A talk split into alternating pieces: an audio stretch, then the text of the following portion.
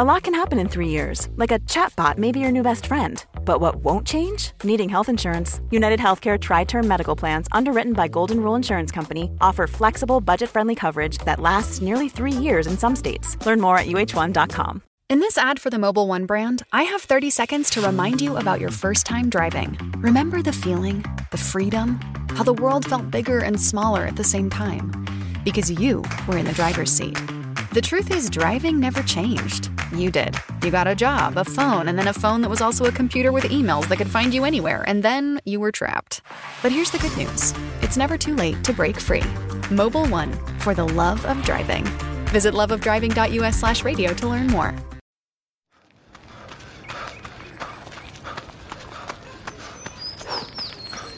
Going for your first ever run around the park. Literally running errands all over town. Running for the finish line and your personal best. If you run, you're a runner. Find the shoes and clothes to run your way at newbalance.com slash running. New Balance. Run your way. Wars That Shaped the World uses dynamic, immersive audio to depict scenes of warfare. Listener discretion is advised.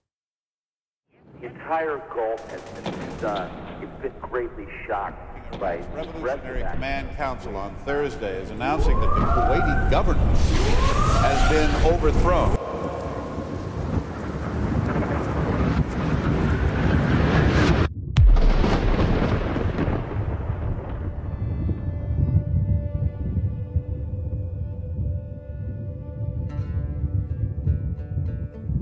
The First Gulf War took the world by surprise.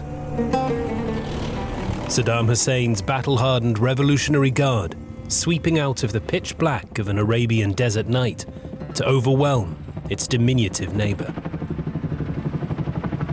Kuwait's royal family, ministers, and generals fled for their lives as their country was overrun in a matter of hours. This was to become a conflict counted in hours. The eventual ground war, the sharp end of Operation Desert Storm, was branded the 100 hour war. This was warfare never seen before. A world away from the spectre of Vietnam that had haunted the American armed forces for decades. A war of immense destruction. A war won by firepower like no other. The first war the world watched on television. Good morning. At 2 a.m. local time, Iraqi troops crossed the border into Kuwait. Baghdad insists that Kuwait has been. It was never the mother of all battles. Saddam's forces had no answer to the destructive might of America and its coalition allies. But enough of his army scrambled back to Iraq to ensure Saddam survived. And Saddam's survival was to have consequences the Middle East and far beyond were to suffer for years to come and still live with today. It may have been short and very sharp, but the First Gulf War proved a conflict that shaped the world. American and coalition forces are in the early stages of military operations to disarm Iraq, to free its people, and to defend the world from grave danger. If we do act, we should do so with a clear conscience and a strong heart. The reaction from ISIS supporters precisely what It may have been the worst decision going into Iraq, may have been the worst decision anybody has made, any president has made in the history of this country. That's how bad it is.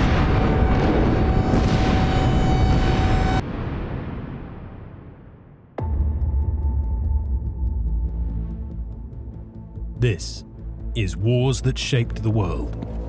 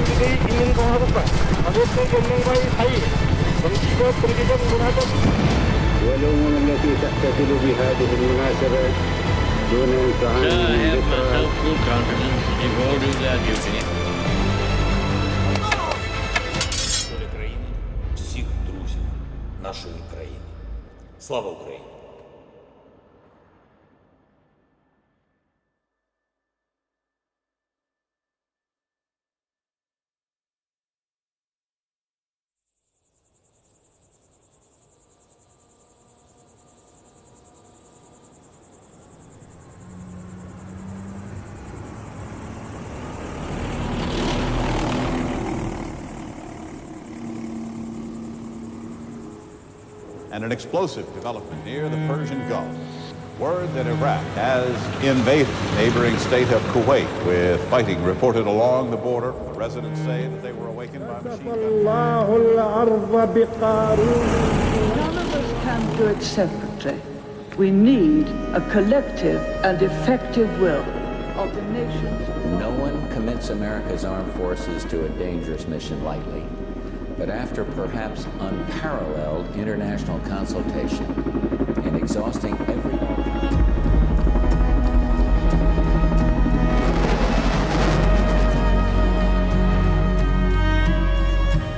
عندما سمعت الخبر ذلك الصباح When I heard the news that morning, I was overcome by an uh, overwhelming sense of pain and despair. It was a dreadful day for both Gulf countries, but definitely the beginning of the end for Iraq. Nothing has been the same again. Nothing.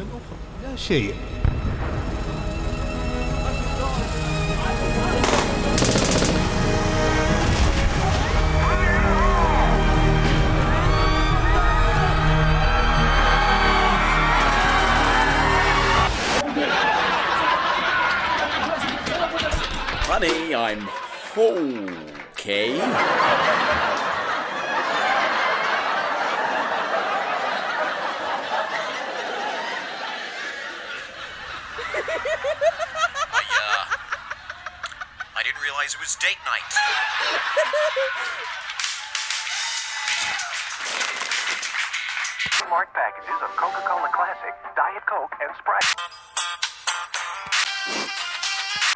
Amen. Weeknights at 7.30 on Fox 19. Game Boy from Nintendo. In order to participate in this next exercise, you first need to relax yourself, recall the first home you can remember as a child, and actually look. Hello? Denise, is that you, honey? Uh, the line is. They're here. They're here. I can. Denise, what? What's going on? Is everything all. Denise? Tanks in the street and soldiers. It's the Iraqis. They've invaded. Denise! They're here. Oh my god! Denise! Denise!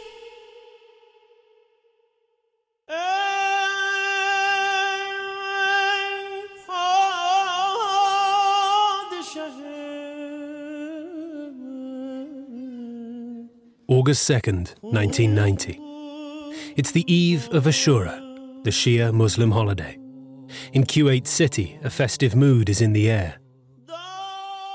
Tensions with Iraq that have risen alarmingly, placed quietly aside by the capital city's residents.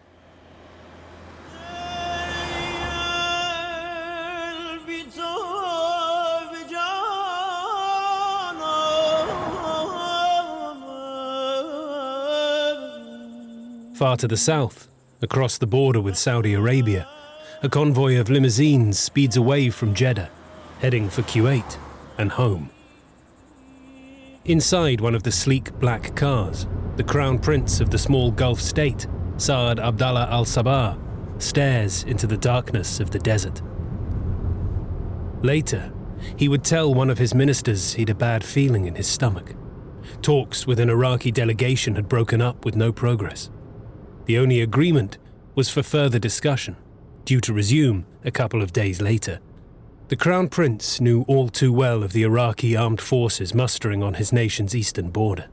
The tank divisions of the feared Republican Guard, hardened veterans of years of fierce combat with Iran, equipped with formidable Soviet tanks. He didn't think they'd come. Nobody thought they'd come. They wouldn't. Would they? The Crown Prince swallowed hard, rubbed his stomach, and stared into the darkness. Half an hour later, far to the north of the Crown Prince's speeding convoy, a radar balloon rose, as it did each night, over Kuwait's border with Iraq. It wasn't long before it picked up something of interest to its American operators Iraqi tanks on the move. A warning flashed to the Kuwaiti armed forces and to the Pentagon, but it's already too late.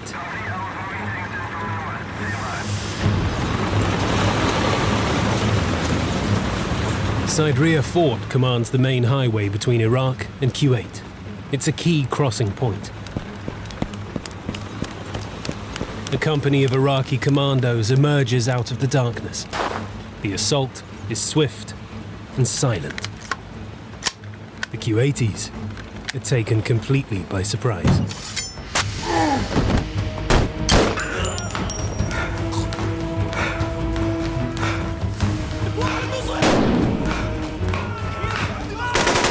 Back across the border in Iraq, General Hamdani peers through the darkness as he perches on top of his tank, its engine grumbling quietly. He constantly checks his watch. Time is vital. Three green flares light up the sky. Hamdani grunts in satisfaction. The fort has been taken without casualties.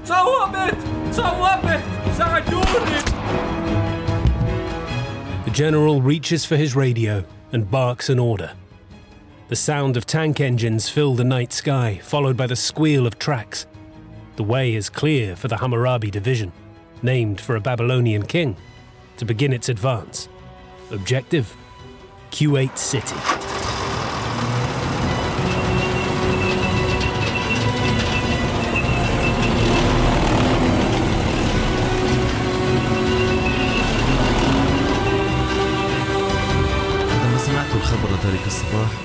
Despite the screeching of our armor and the long thick belt of dust that obscured the sky above, there was an horrific silence. Our radio was not picking up any signals from our command or any of the other formations. My staff officers began to believe the whole mission was cancelled and that our brigade was the only one on the way to Kuwait City. The Hammurabi were not alone, and soon they were cheering from their tanks as dozens of helicopters roared low overhead, carrying commandos swiftly towards the Kuwaiti capital.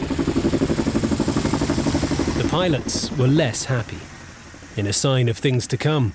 The Iraqi invasion plan had not been well briefed, let alone practiced by their forces. The whole Iraqi army had no idea we were going to Kuwait. We generals weren't part of the planning. We heard about it over television. It was Saddam and a small group who made this decision. The helicopter pilots were informed only at midnight they were about to take part in the largest air assault in Iraqi history. And it was taking off in less than four hours. They were late getting started. It was a muddled beginning. But 96 helicopters eventually took to the air shortly before half past four. The bewildered pilots had no experience of night flying, and certainly not night flying into a combat zone.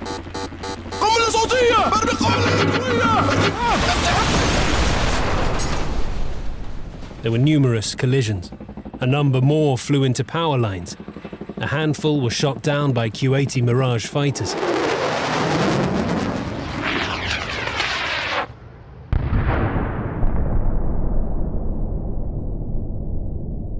More than 40 of the 96 were not to make it home. Back on the ground, things were going more smoothly. The Hammurabi were one of three powerful armoured columns thrusting into Kuwait. Two more Republican Guard outfits, the Medina and Tawakalna divisions, advanced further west.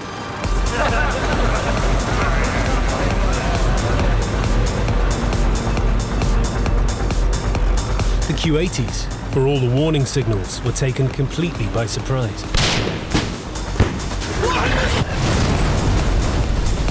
By the time the Crown Prince and his staff reached their headquarters and gathered their generals, their forces were already engaging the invaders. Heavily outnumbered, there was little they could do. Here and there, rearguard actions delayed the advance. But not for long. The Iraqis overwhelmed the scattered defenders of the key Mutla Ridge and pressed on towards the capital.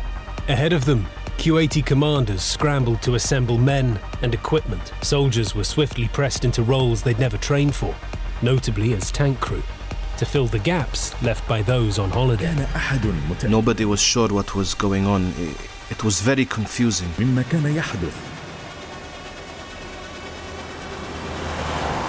On the main highway to Kuwait City, truck drivers on overnight deliveries were startled to be joined by tanks, Iraqi tanks. As the drivers abandoned their trucks, Hamdani and his men at last caught sight of their enemy, Kuwaiti tanks. The Kuwaiti armed forces were equipped with dated British chieftain tanks and were no match for the Republican Guard. They were still in a column heading north. Our leading tanks fired off a few rounds and they abandoned their vehicles and turned around and started to flee.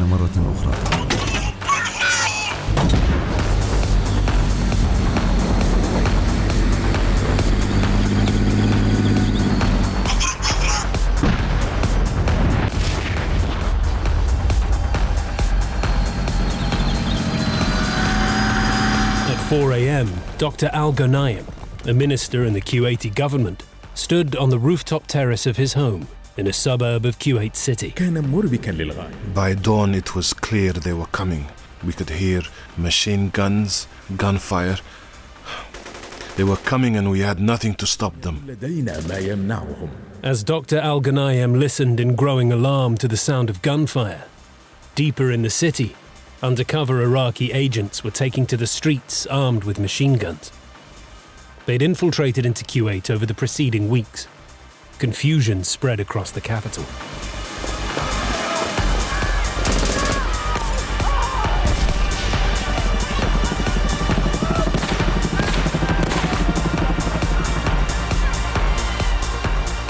Amid the mounting chaos, the Crown Prince left GHQ. While the rest of the government limousines headed for the main air defense base, Al Sabah instructed his driver to take a different route. As they sped through the streets, the Crown Prince picked up the car phone and rang his father, the Emir. I'm coming to get you, he said. We have to get out. The Crown Prince hurried to the Dasman Palace, arriving just minutes ahead of helicopters carrying Iraqi special forces. Their mission capture the Emir.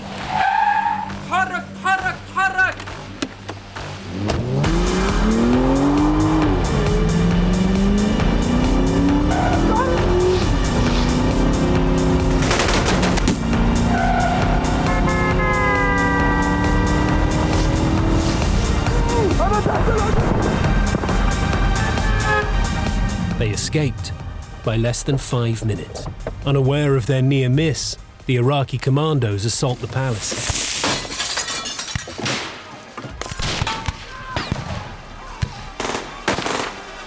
In the firefight that followed, Fahd al Ahmad, the Amir's brother, is shot in the head and killed.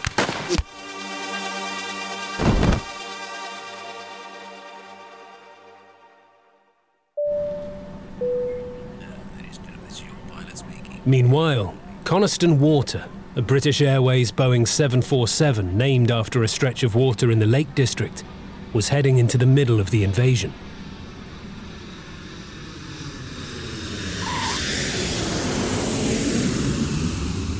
BA 149 landed at Kuwait International Airport in the early hours, a scheduled break for the flight from Heathrow to Kuala Lumpur.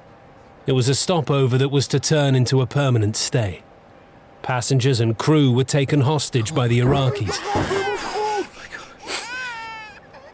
The women and children were released at the end of August. The men were used as human shields in Baghdad and only let go after the former British Prime Minister Edward Heath flew to the Iraqi capital to persuade Saddam to free them. British Airways flight landed. Why BA 149 landed once the invasion had begun remains a mystery.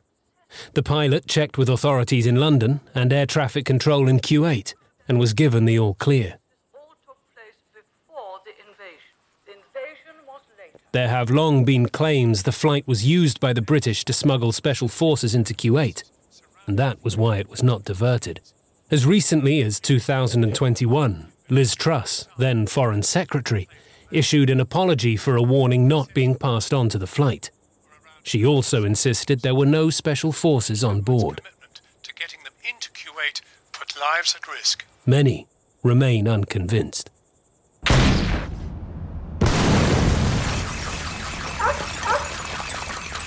By early morning, the Iraqis reached Kuwait City.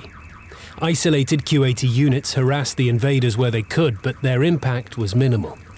A handful of tanks destroyed, barely 100 of the enemy killed. Brushing aside any resistance, the Hammurabi advanced into the city itself. We were really shocked by the terror of the Kuwaiti citizens. The roads were full of civilian cars. There was a general atmosphere of surprise, worry, and panic. We tried our best to quiet them down and stop the traffic, but the panic was so great that I was afraid what might happen.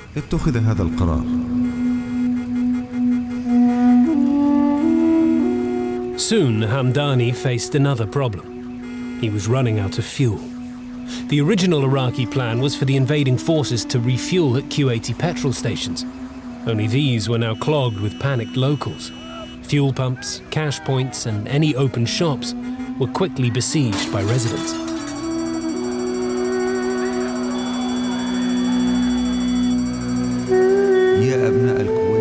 My vehicle had run out of petrol and the communication vehicle behind me was on its last drops.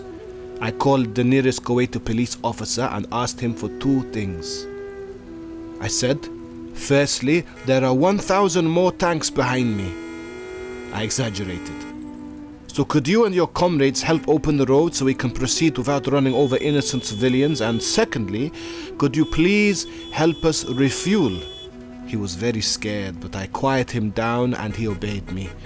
The roads opened, and one of the Kuwaitis who was refueling my vehicle, we pumped the gas out of the police cars, also showed us how to get to the Masilla Hotel. The hotel on the Gulf Coast was Hamdani's stopping point. He and his tanks were there by 9:30 a.m. on August the 2nd. His job was done, and so was the invasion.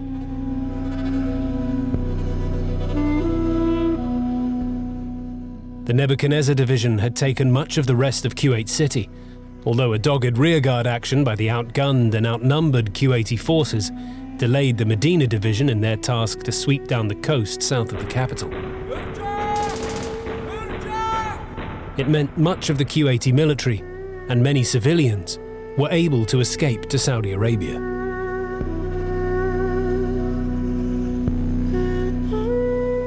For the civilians in Kuwait City, it was an alarming experience to awake to the sound of gunfire. Some, like expat Peter Burns, woke up to hear the news on the BBC World Service. Good morning. At 2 a.m. local time, Iraqi troops crossed the border into Kuwait. Baghdad in Others on Radio Kuwait's Arabic service, and some even tuned in to hear Baghdad Radio announce the government of Kuwait had been overthrown, and the new government had invited Iraqi soldiers in to keep the peace. This is Radio Baghdad, the broadcasting service of the Iraq Republic. Welcome, dear listeners, to our special program. Peter Burns hurried over to his friend's house. I went to Henry's, started banging on his door. I was shouting, The Iraqis have invaded. We've got to get some money and some food. The Iraqis have invaded. I was hammering on his door. Then went straight to the supermarket to buy tinned food. We filled empty bottles with water, and I sent my wife to go get some money. She took out the maximum 500 dinar. Among the terrified civilians scrambling for food, water, and cash, Iraqi troops rounded up Kuwaiti policemen and any members of the government they could find. Kuwaiti government ministries spent the last few minutes before shutting down printing new ID cards for government officials. Dr. Al Ghanayem, an education minister, was given one with his occupation listed as gas company employee. That might have saved his life. Over the coming months of occupation, hundreds of Kuwaitis were tortured and executed. Panic was beginning to grip the capital. Cars darted through red lights and down the wrong side of the road, their drivers desperate to get home.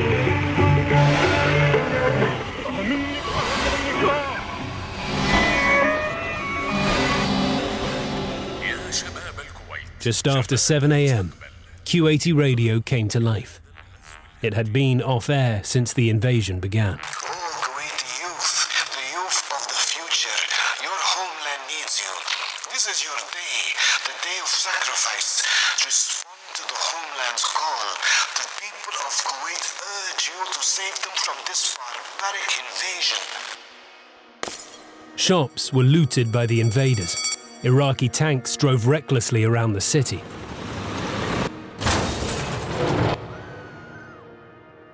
One of the British Airways crew from Flight 149 was to report seeing tanks drive over cars with civilians inside. The Kuwaiti government pleaded with the US ambassador for help. Please send troops, they asked.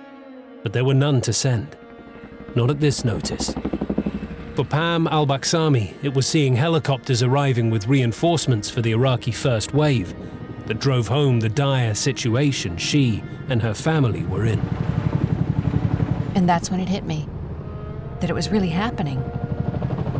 Ugh, it was unnerving. It was like, it was so thick it looked like a swarm of bees.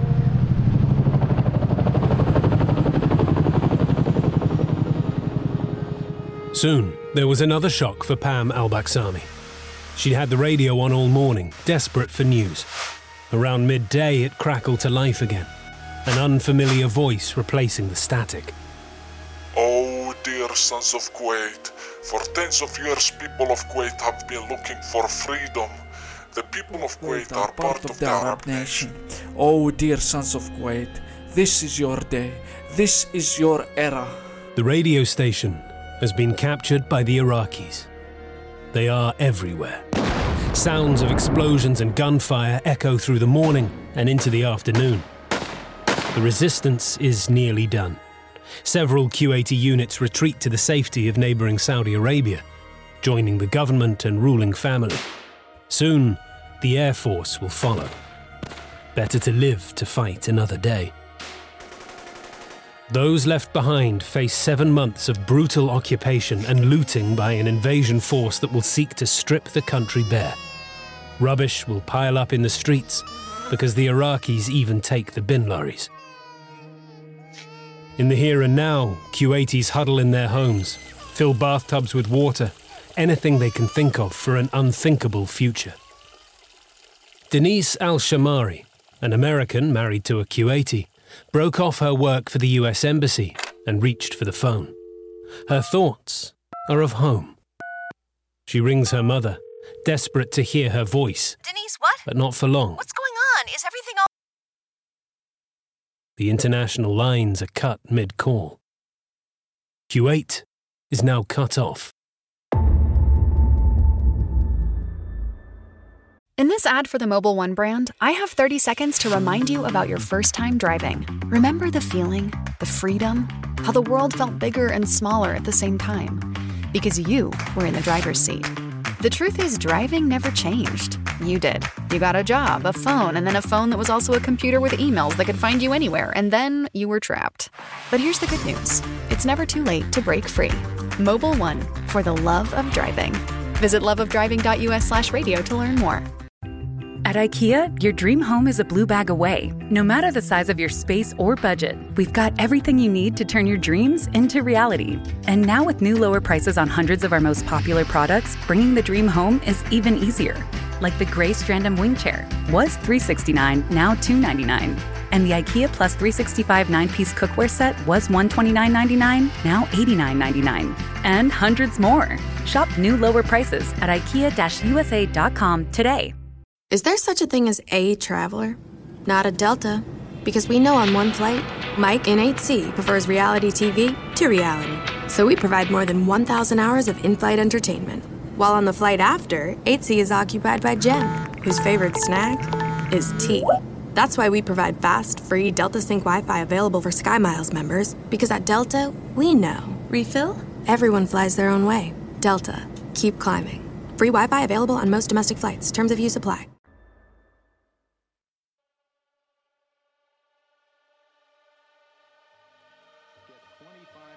Percent off items all over the store at our huge clearance sale going on now. All the cars out there, why a Ford Taurus? Plenty of room. I can kick way back. The guys, clubs, and maybe a few dozen bucks. This Taurus performs. The way it hugs the road, handles a curve, it's almost as smooth as I am.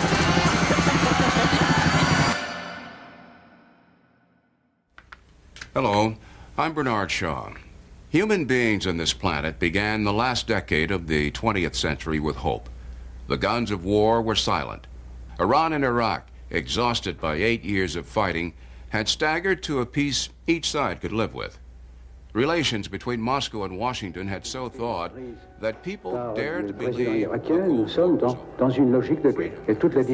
差損に対応して円建ての拠出を上下することはできない。したがって、 an invasion years in the making is effectively done in a day. It took the Iraqi invasion force 12 hours to seize control of their neighbour. It set the tone for a war that was to contain relatively few hours of actual combat, but still inflict immense devastation. It was a chilling demonstration of the awful destructiveness of modern warfare. Historic hatreds and the strategy surrounding the Gulf crisis that became the Gulf War.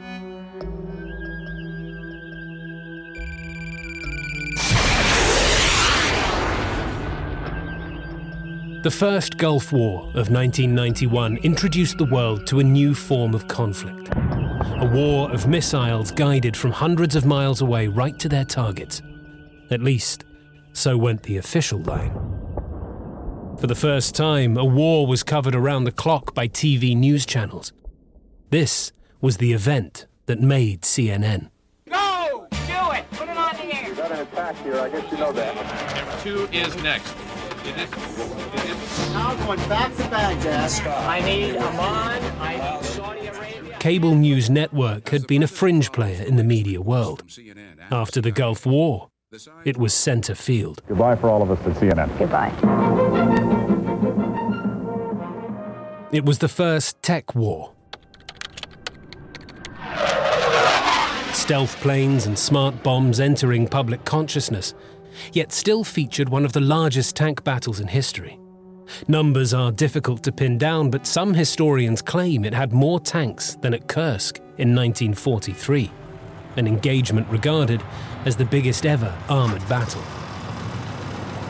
It was also predicted to be the last tank battle, but events in Ukraine have shown how difficult it is to foresee history in general, and military history in particular. Certainly, the British and US forces who were to be swiftly deployed in the Gulf had no idea what was coming their way.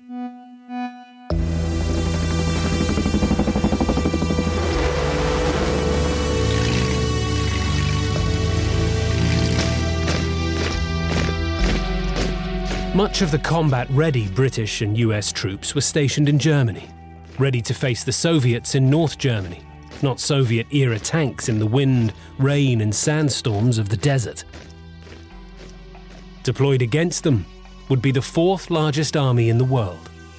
An Iraqi army which, so US and British intelligence informed their governments, was well equipped, in particular with Soviet T 72 tanks, and its air force with state of the art French Mirage fighter bombers. It was an armed forces with significantly greater combat experience. Many of the officers and men of the Republican Guard had fought their way through eight years of war with Iran. A few of the British had been through the Falklands War, a conflict that could hardly have been more different to the one facing them now. Have I made myself clear? Many US commanders did have battlefield experience, but that was in Vietnam, a disaster that continued to haunt the US military. The shadow of Vietnam loomed large in military and political minds.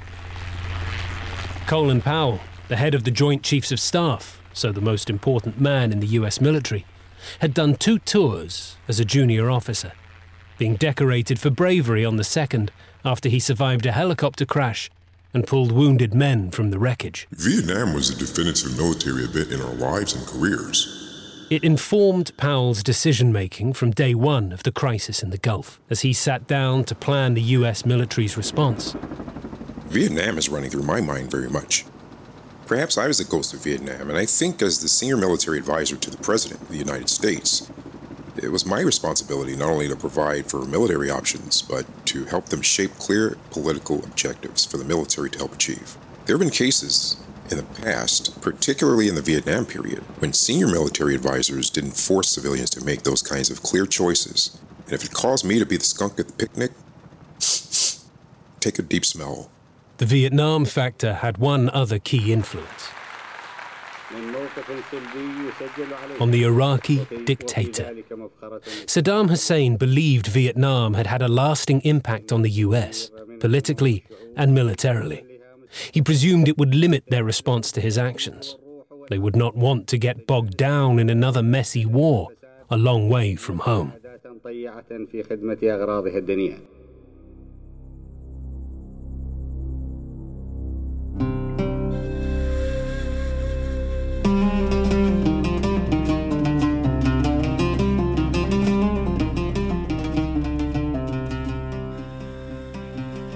Iraq is bordered to the north by Turkey and Syria, in the east by Iran, to the west by Jordan and Saudi Arabia, and in the south by Kuwait and a slither of coast where the great Euphrates flows into the Persian Gulf. The bridge of boats that commemorates the city's capture in 1918 by General Maude are the mosques of Baghdad, capital of the ancient Saracen Empire.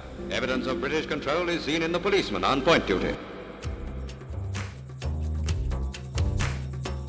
It had been an independent state since 1932. Kuwait gained its independence from Britain in 1961 and ruled by the Ba'ath Party since 1968.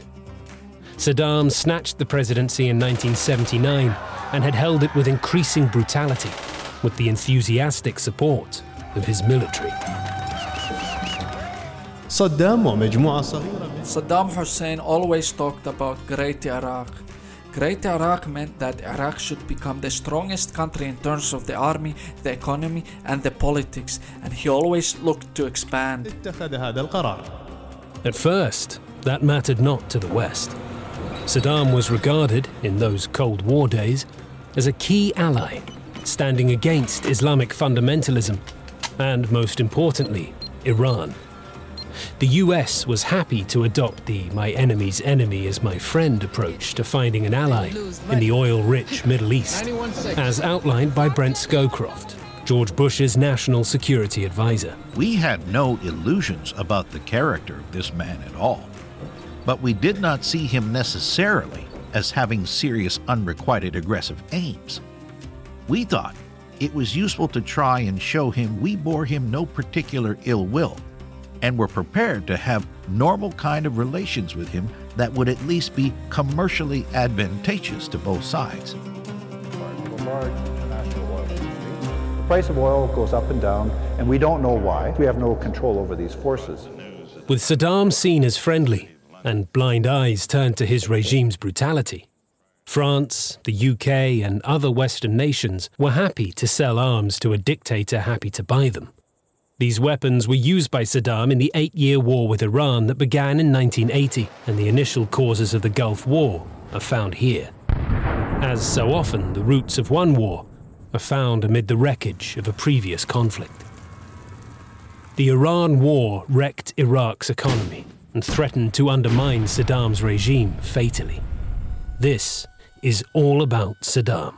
صدام حسين كان يتحدث عنه دائما Saddam wanted to know if we were for or against him. He once said, If my arm were against me, I'd not hesitate to cut it off. He executed anyone he suspected of disloyalty. General Wafik al Samari was head of Iraqi intelligence. He was hot tempered, always tense. You know, his psychological composition was built on suspicion. He was restless. Listen, it's very important you know something about Saddam's character. We know him because he lived with us. He was a very evil person as early as his childhood. He always resorted to terrorist method and tactics. Yes? Anyway, he's a very persistent person. He has the capability to work continuously, but quite often you see him very dense and tight, particularly when the circumstances are pressing. هذا عصركم. The circumstances in the aftermath of the inconclusive Iran Iraq War were pressing indeed. In 1980, Iraq had more than $30 billion in forex reserves. Eight years later, it owed 100 billion and now had an infrastructure needing billions more to repair the damage of the best part of a decade at war. $17 billion were owed to Kuwait alone. 350 dollar Swiss. As the price of oil tumbled, a fall assisted by the policies of Kuwait, among others, Saddam's position came under threat. Iraqi politics had long been brutal.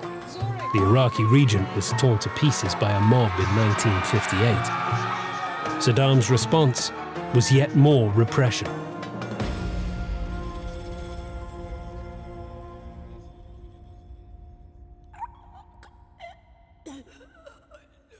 This is a man who used chemical weapons on his own people, the Kurds, as well as against Iranian forces. In the two years after the end of the Iran war, Saddam survived four assassination attempts. So, come 1990, he was in a desperate position, home and abroad. The economy was shot, allies disappeared or disappearing, disaffection at home. All Saddam had left was his army, and they needed paying. Iraq's army had a strength of around a million men before conscription, including a dozen Republican Guard divisions, battle hardened and highly regarded. It had around 6,000 tanks, mostly Soviet T 55s and T 72s. Its infantry was equipped with the Kalashnikov AK 47, which performed better in desert conditions than the British SA 80, which kept jabbing. Overall, it was the fourth largest army in the world, backed by an air defense network regarded as one of the world's most comprehensive, with some 10,000 anti aircraft guns and 16,000 surface to air missiles. The Air Force was the world's sixth largest. Add the known unknown of Iraq's chemical and biological weapons arsenal, and some 800 Scud missiles capable of hitting Israel and Saudi Arabia and Iraq appeared a formidable foe.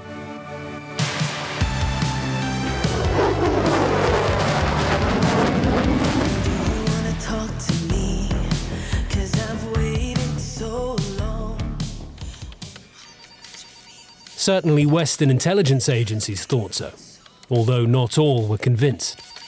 Britain's obscure Defence Operational Analysis Establishment conducted a study on Iraqi military effectiveness going back centuries, comparing performances of Arab armies all the way back to Saladin, and concluded they were not that effective. This study was not well regarded in the Ministry of Defense. The size of Iraq's army and its Soviet tanks, let alone the threat of chemical weapons, convinced many it was a force to be reckoned with. The DOAE, though, were the ones to be proved correct. Another lesson from history that went unlearned.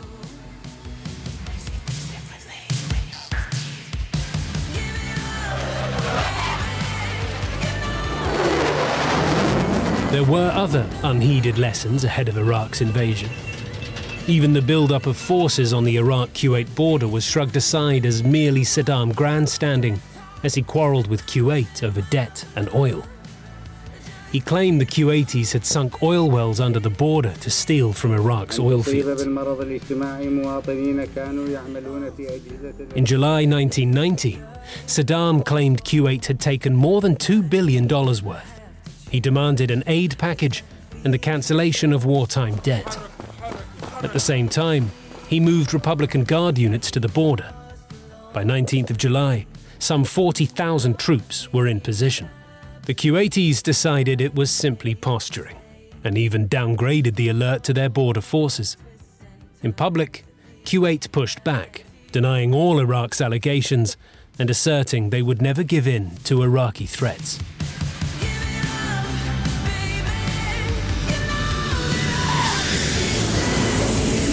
President of Egypt, Hosni Mubarak, was sent to Baghdad by the Arab League for talks with Saddam. Hosni Mubarak, Egypt's president, was sent to Baghdad by the Arab League for talks with Saddam. The Iraqi leader looked his Egyptian counterpart in the eye and assured him he'd no intention of invading. A date, 31st of July, was set for a summit in Jeddah, where the issue would be settled. Mubarak returned home convinced there would be no war, and he was not the only one. On 25th of July, Saddam reassured the US ambassador, April Glaspie, that he was not going to invade. Indeed, so reassured was Glaspie, five days later she flew home to the US for a holiday. By now, intelligence satellites showed there were more than 100,000 Iraqi troops in the border region. The following day, 31st of July, Iraqi and Kuwaiti delegations met in Jeddah. Give us $10 billion for the loss of our oil, and we'll pull our troops back, went the Iraqi opening. Kuwait offered $9 billion. The talks ended with the only agreement being to resume further talks on the 4th of August. But Saddam had had enough. He ordered the invasion.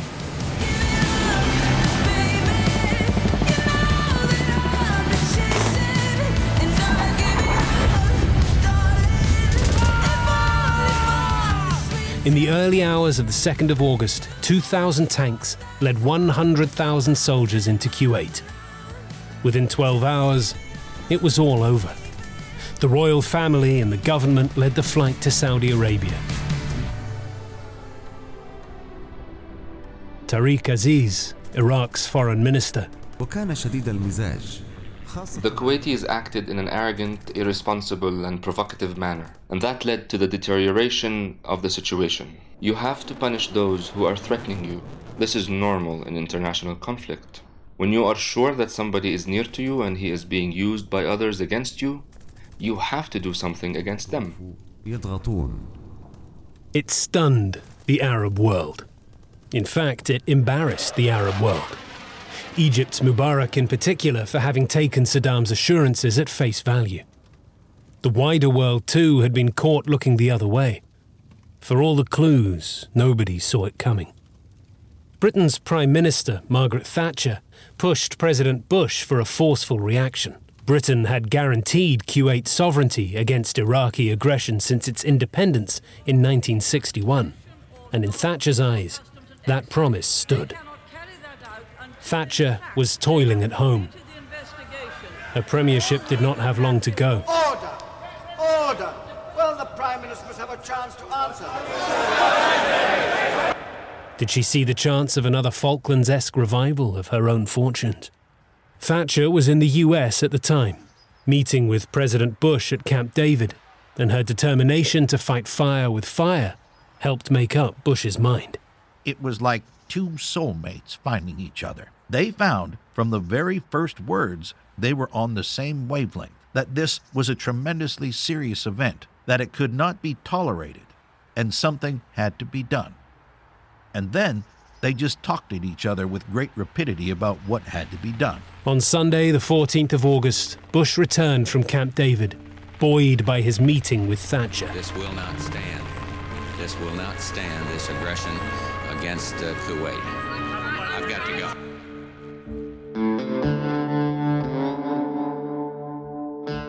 Wow, thought a watching General Powell. The president's response had taken his own team by surprise, but it sent a clear message not only to Powell, his chief military man, but to the rest of the world. Now, they knew what was coming Saddam's way. Over the next few weeks, Bush was to often compare Saddam to Hitler, and there was a particular reason for this, according to Brent Scowcroft, his national security advisor. The president was reading a massive book about the Second World War and had just gotten to the bit about Poland.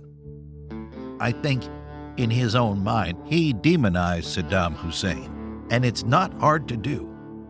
This was not an attractive person, and when reports came in about the way Kuwait was being treated, or just the way Saddam treated his own people in different circumstances, it took on a good versus evil kind of quality to it. On the 6th of August, the United Nations passed Resolution 661 and imposed sanctions. What next? Diplomacy or force? The Soviet Union and Japan had strong economic links with Iraq. The Soviet Union was a dying power. The US was the sole global superpower, and Bush pressed for force. The UK, France, Egypt, Pakistan joined the US, and others soon followed. The moral argument was made repeatedly, but oil mattered. With Kuwait in his position, Saddam controlled 20% of the globe's oil and was threatening Saudi Arabia's 20% share too. The thought of Saddam controlling 40% of the world's oil was terrifying for the US. At the heart of this was naked aggression against an unoffending country. That was the firm and legal position. But what gave enormous urgency to it was the issue of oil. Yes, that transformed it.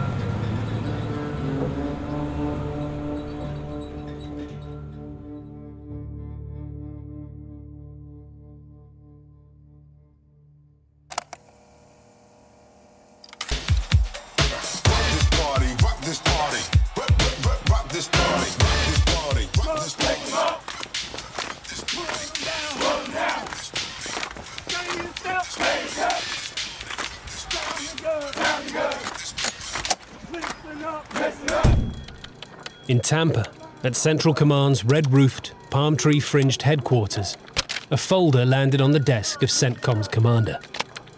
General Norman Schwarzkopf was surprised but pleased to see it. In a command focused on the Cold War, Plan 1002 90 was something else. It had been put together some years earlier just in case the US needed to defend the Saudi oil fields from an aggressor. And here they were. But there was a significant barrier to scale before the plan could be put into operation. Saudi Arabia, deeply conservative, Islamic, was reluctant to let foreign troops onto their soil. The Americans dispatched a high ranking team to talk to the Saudis. Dick Cheney, Bush's Secretary of Defense, Schwarzkopf, and Robert Gates, Deputy Advisor on National Security, took with them the latest satellite images of Iraqi troops massed on the Saudi border. Did the Iraqis intend to evade Saudi Arabia? It seemed unlikely. Nevertheless, the images were to prove key. The meeting was stretching towards a third hour when King Fahd turned to his ministers and spoke in Arabic. There was a silence. Prince Bandar, acting as the interpreter, nodded at Cheney. His Majesty says yes. Cheney hurried to call Powell back in the Pentagon. We have permission. Start the force moving. Operation Desert Shield meant 250,000 US troops were to be dispatched as quickly as possible to Saudi Arabia to defend the kingdom and its precious oil fields. Operation Desert Shield meant 250,000 US troops were to be dispatched as quickly as possible to Saudi Arabia to defend the kingdom and its precious oil fields. In 1990, the US military was at the peak of its powers. Yet, with the easing of the Cold War, there were already mutterings in Washington about cutting it down to size. For the Pentagon, here was a chance to justify its enormous resources. Two specially designed vast troop ships, known as MPSSs, one in Guam, the other in Diego Garcia, were made ready. An MPSS could support a Marine brigade of 16,000 men, plus vehicles and supplies, for 30 days. Within six days of the invasion of Kuwait, troops were flown to Guam and Diego Garcia and set sail on the troop ships. Seven days at sea later, the first equipment was being docked in Saudi Arabia. And ten days later, an entire Marine brigade with 123 tanks and 124 aircraft was in station. Back in Washington and Tampa, planning for the next stage was underway. But there were tensions between White House and Pentagon. Schwarzkopf was compared by some in the White House to the American Civil War general George McClellan. It was not flattering. McClellan, one of Lincoln's commanders, had the reputation of having spent all his time preparing and none fighting. Cheney had taken against Schwarzkopf. In Saudi, he'd seen a colonel on Schwarzkopf's staff ironing a shirt for the general on the floor of a hotel room. Cheney didn't like the impression that gave. Back in Washington, he started to meddle. The first plan put forward by the Pentagon planners was rejected. Nevertheless, day by day, troops, tanks, and fighter planes began to flood into Saudi Arabia. In all, 32 countries were to contribute. Supplies were key to the campaign. The logistical planning required was immense. Everything had to be shipped into the country. Millions of tons of equipment was transported to Saudi Arabia, while diplomatic efforts continued to bring about a solution. More than half a million US troops, plus half again from the rest of the coalition, as well as thousands of tanks, aircraft, and six carrier battle groups, congregated in the Gulf. The US forces were a decade ahead of the Iraqis when it came to battlefield technology. But Powell and Schwarzkopf were concerned over the size of the Iraqi army and its battle experience, and that the Iraqis were led by a dictator who did not care how many of his men died in battle.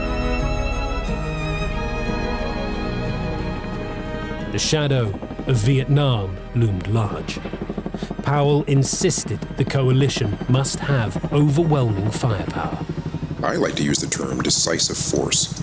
Uh, it's the equivalent to being the biggest bully on the block. I've got the knife, I've got the gun, I've got my bat.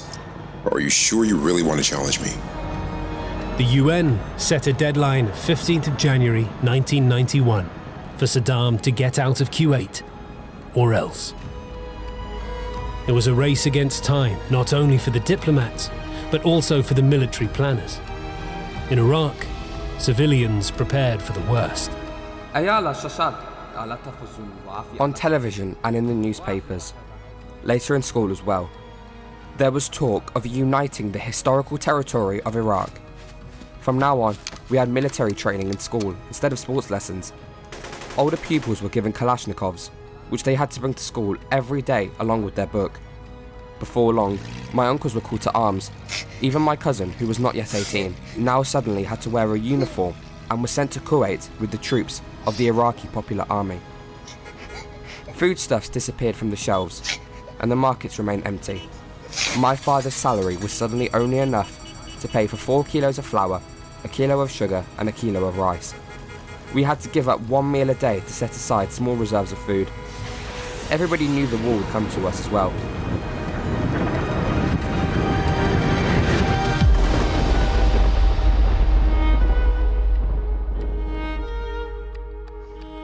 The deadline passed, and Saddam's forces remained resolutely on foreign soil. Kuwait remained under occupation. It was time for Operation Desert Storm. No one commits America's armed forces to a dangerous mission lightly, but after perhaps unparalleled international consultation and exhausting every alternative, it became necessary to take this action. And let me tell you why. Less than a week ago, in the early morning hours of August 2nd,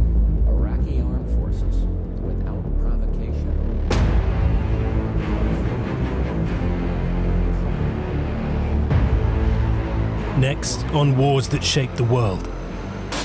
We got to about 15, 20 metres, still firing and moving.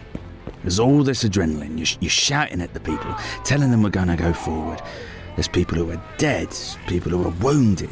People cry, people scream, people beg because they think you're going to kill them. That you're going to go up and execute them. People beg.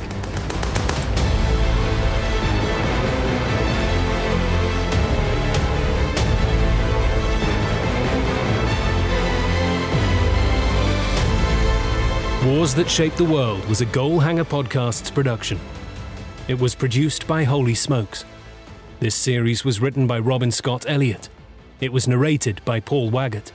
The producer was Neil Fearn. The executive producer was Tony Pastor.